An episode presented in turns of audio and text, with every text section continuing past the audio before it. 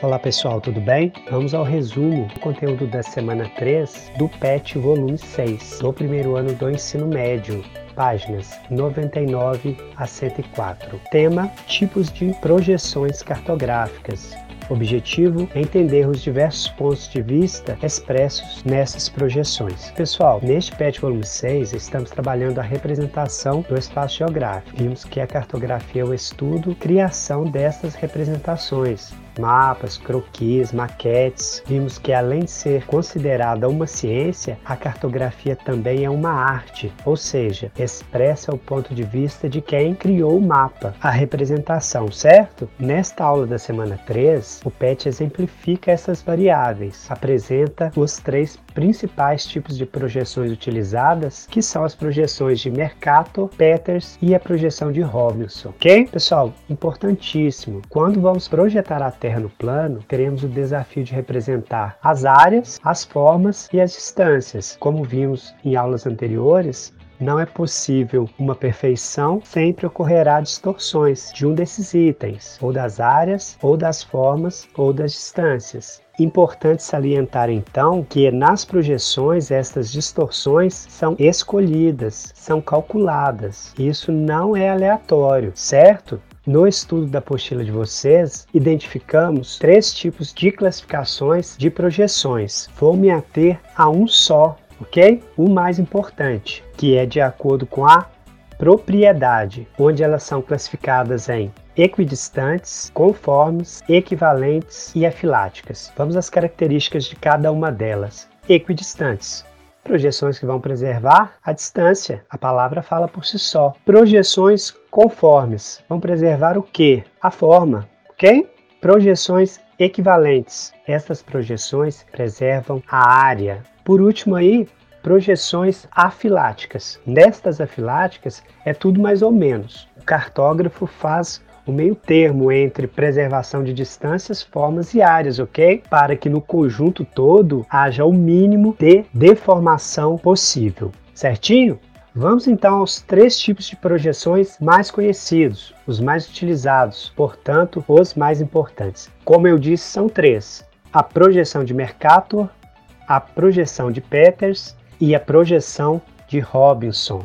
Vamos ver as características de cada uma delas. Pessoal, Mercator fez a projeção dele na época das grandes navegações. Então, nessa época, um mapa que fosse bom ia preservar onde uma embarcação chega, no litoral, concorda? Então, a projeção de Mercator, ela vai mostrar com precisão o litoral dos países. Para isso, portanto, ele vai preservar as formas. Não interessa muito o tamanho do lugar ok? Então, no mapa de Mercator, preserva-se as formas e ele não se preocupa tanto com as áreas, os tamanhos. Isso vai ficar muito evidente quando nos aproximamos dos polos. No mapa de Mercator, a Groenlândia parece ter o mesmo tamanho da América do Sul, mas na realidade a América do Sul é quase oito vezes maior. Se analisarmos direitinho, as formas, os contornos estão muito bem representados, muito próximos à realidade. Porém, temos problemas nas áreas, tá? Nós dizemos que essa projeção de mercado tem um ponto de vista eurocêntrico, porque o meio exato do mapa na projeção de mercado é a Inglaterra, é o meridiano de Greenwich. Até hoje, essa projeção é uma das mais utilizadas no mundo. Tá? Vamos ao segundo tipo de projeção, também muito importante, que é a projeção de Peters. Pessoal, a projeção de Peters é um mapa também cilíndrico, mas equivalente.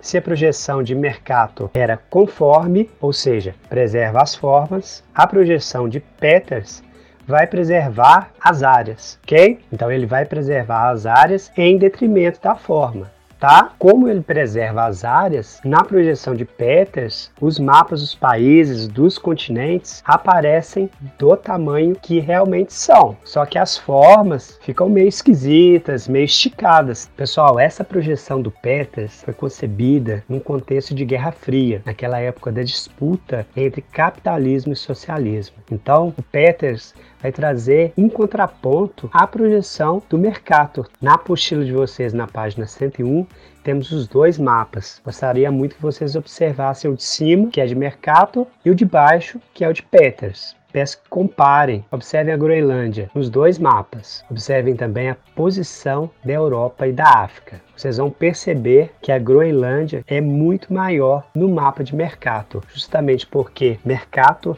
não se preocupou em preservar a área, mas apenas ele se preocupa com as formas, com os contornos dos continentes dos países. No mapa de Peters, o destaque importante é que, ao contrário de Mercator, que privilegia a Europa no seu mapa, o Peters vai privilegiar, vai dar um destaque às regiões de baixas latitudes, essa região mais equatorial, onde estão os países pobres da África, da América do Sul, ok? Os países subdesenvolvidos. Pessoal, última aí, projeção de Robinson. A projeção de Robinson é afilática. São projeções afiláticas mesmo? Vimos agora há pouco. São estas em que tudo é mais ou menos. Ele faz um meio termo entre as projeções de Mercator e Peters. Então, quando ele vai fazer os cálculos, ele vai preservar mais ou menos as formas, mais ou menos as áreas, ok? Essas projeções de Robinson têm os paralelos em linha reta e os meridianos em linhas curvas. Pessoal, é a mais